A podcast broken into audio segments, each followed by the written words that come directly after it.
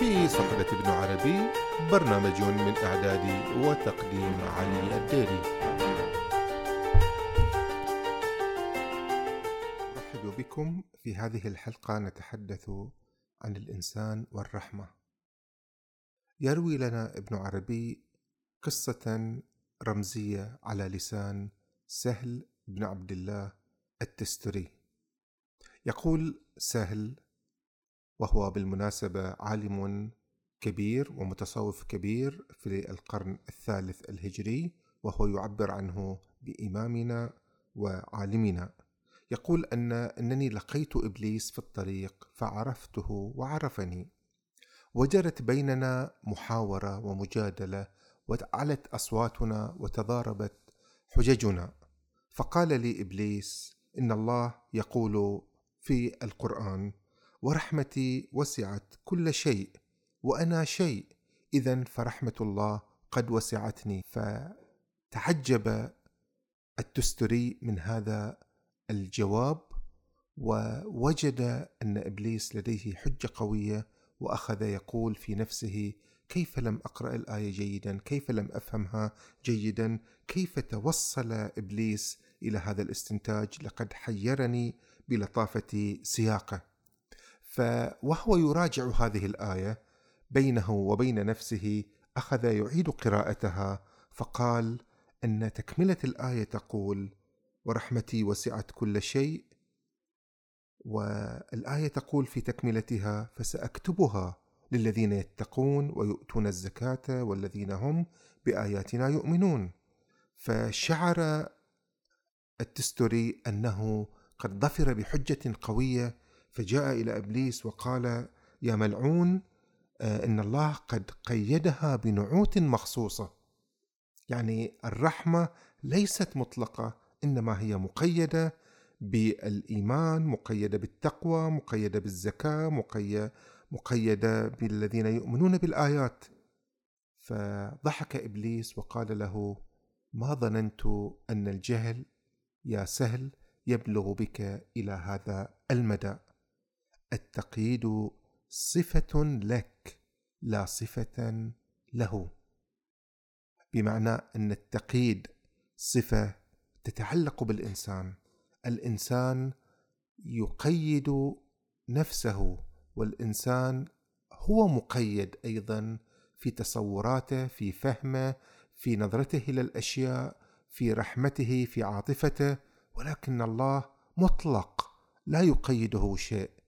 الإنسان يتقيد ويقيده مذهبه يقيده عصره يقيده غضبه لكن الإنسان لا يقيده شيء. فرحمة الله واسعة وتشمل الجميع.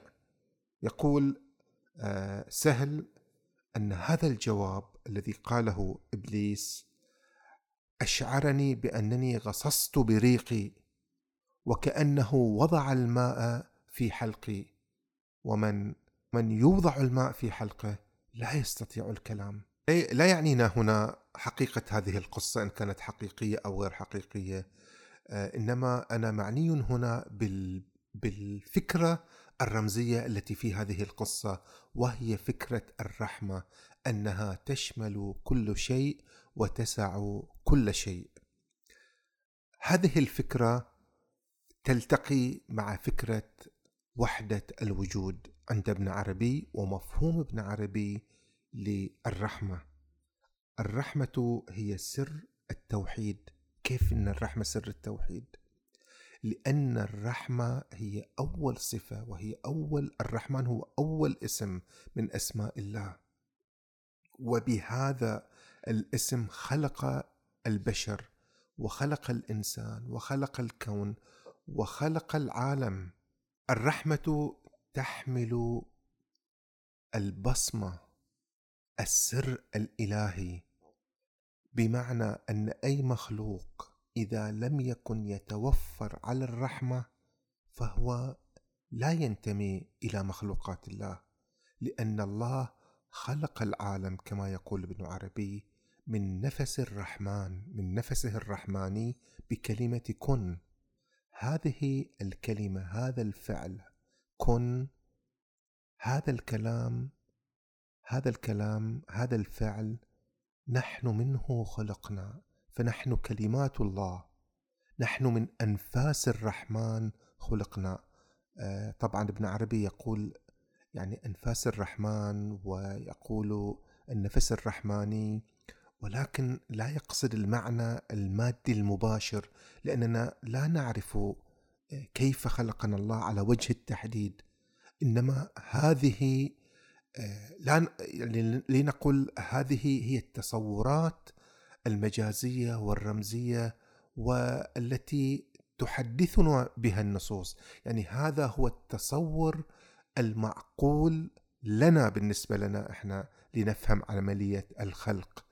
فنحن نفهم عملية الخلق أنها ولادة بالرحمة وإنها خلق باسم الرحمن.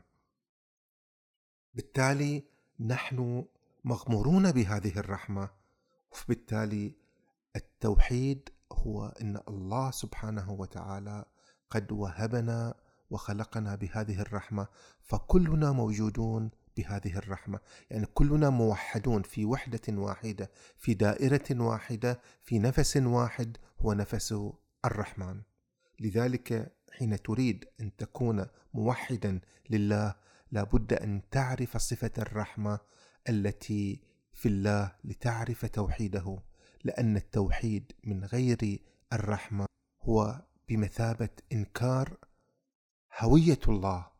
أو إنكار صفة الله أو إنكار يعني عين الله. والله سبحانه وتعالى يقول أنه في كل مكان ومعنا في كل شيء. وهذا ما يعبر عنه ابن عربي في فكرة وحدة الوجود آه، بعبارة على أنه عينه.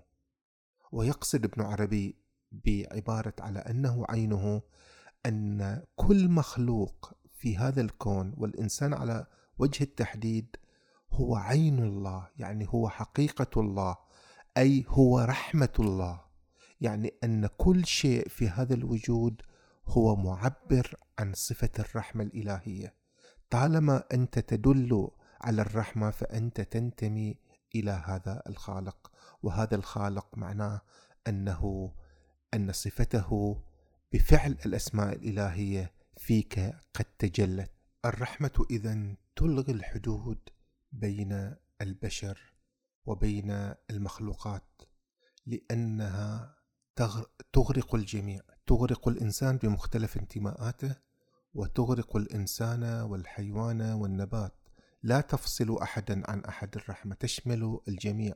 لذلك ابن عربي في وصاياه يقول ابن عربي في وصاياه فعامل عباد الله بالشفقة والرحمة كما أن الله يرزقهم على كفرهم وشركهم مع علمه بهم.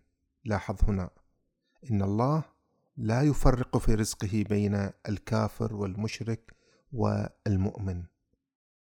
وكذلك يوصي ابن عربي ويقول وعم برحمتك وشفقتك جميع الحيوان والمخلوقين ولا تقل هذا نبات وجماد ما عندهم خبر. نعم عندهم أخبار أنت ما عندك خبر. فاترك الوجود على ما هو عليه وارحمه برحمة موجده في جوده.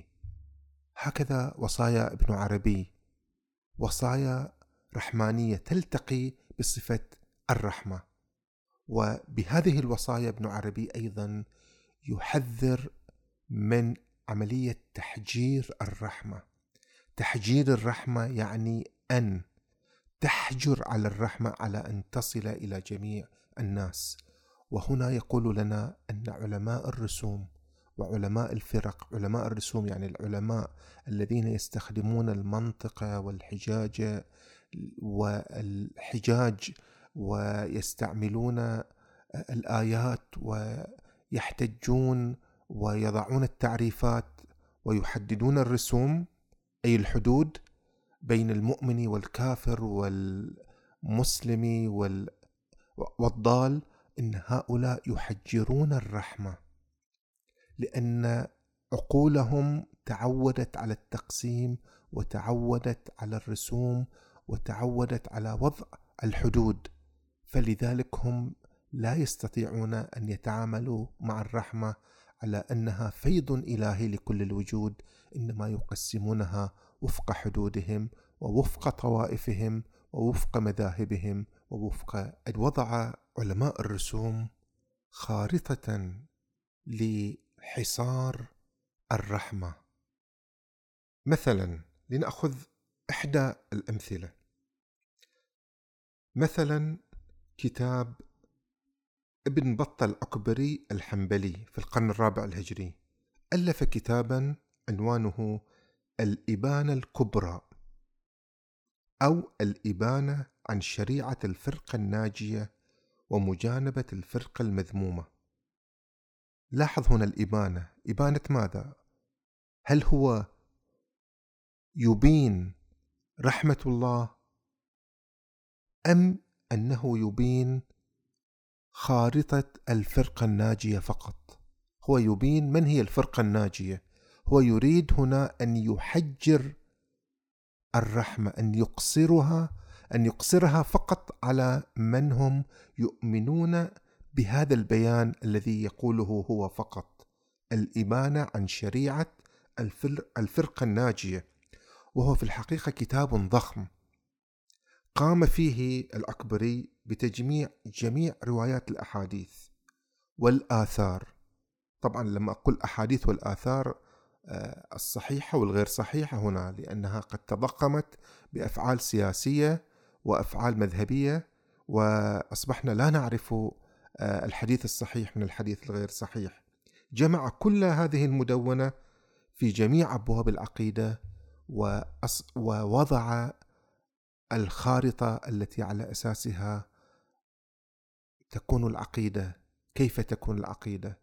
وبهذه الخارطة من هذه الخارطة من هذه المتاريس من هذه الخطوط من هذه الرسوم آه، بدأ الهجوم على كل من على كل من خرج عليها.